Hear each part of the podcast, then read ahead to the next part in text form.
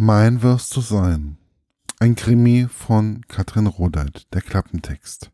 Falsche Fährten. Eine Frau ist verschwunden. Die Privatdetektivin Jule Fleming soll sie für einen Freund aufspüren, der unter Tatverdacht steht. Der Fall sieht nach Routine aus. Doch dann wird die Frau tot gefunden und weitere Ermittlungen ergeben, dass sie einem Serienkiller zum Opfer gefallen ist. Ehe Jule sich versieht, gerät sie selbst in das Visier des Mörders. Meine persönliche Rezension. Gut, es ist immer eine Sache, wenn man jemanden rezensiert, den man schon interviewt hat und zu schätzen gelernt hat. Und wenn man schon das zweite Buch einer Serie gelesen hat, ist es besonders schwer, zum ersten, den, nun den ersten Teil zu bewerten, da man immer wieder Vergleiche zieht. Also habe ich versucht, während dem Lesen alles auszublenden und ich denke, es ist mir mehr oder weniger gut gelungen.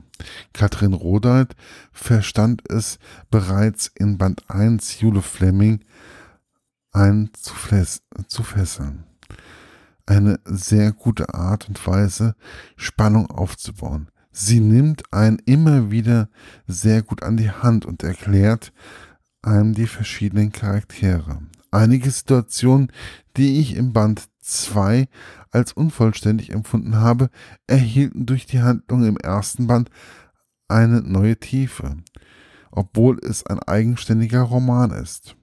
Man fiebert von der ersten Seite an mit der etwas verpeilten Jule Fleming.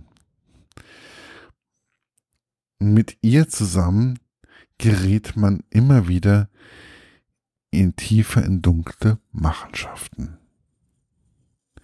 Irgendwie hat man immer das Gefühl, dass sie dem Mörder der Frau sehr nahe ist.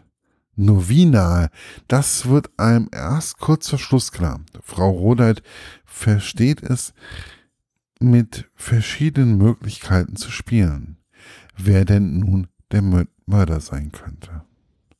Aber es ist nicht nur das macht, was den Krimi von Frau Rodert ausmacht. Es ist auch die Art, wie sie ihre Stadt beschreibt, die ihr so am Herzen liegt. Ich selbst war schon in Ulm und musste ein wenig grinsen bei einigen Passagen, wo sie den Rathausplatz oder andere Gegenden von Ulm beschrieben hat. Und ich habe mich auch dabei erwischt, zu überlegen, welches Haus, welches Café etc. sie wohl gemeint haben mag. Ich kann euch diesen wirklich gut gelungenen Krimi nur ans Herz legen. Er hat zwar ein paar Kleinigkeiten, wo es eine Unstimmigkeit oder mangelnde Tiefe gibt, aber er weiß einfach zu fesseln. Man kann dabei die Zeit sehr gut vergessen und man hat, man wird auf einem wirklich hohen Niveau unterhalten. Aber wer den zweiten Band zuerst gelesen hat, so wie ich, der stellt fest, dass sich die Autorin weiterentwickelt hat. Was ja auch erstrebenswert ist. Aber man sollte dieses Buch auf alle Fälle gelesen haben, da es ein gelungener Start in die Welt von Jule Fleming ist. Ich habe,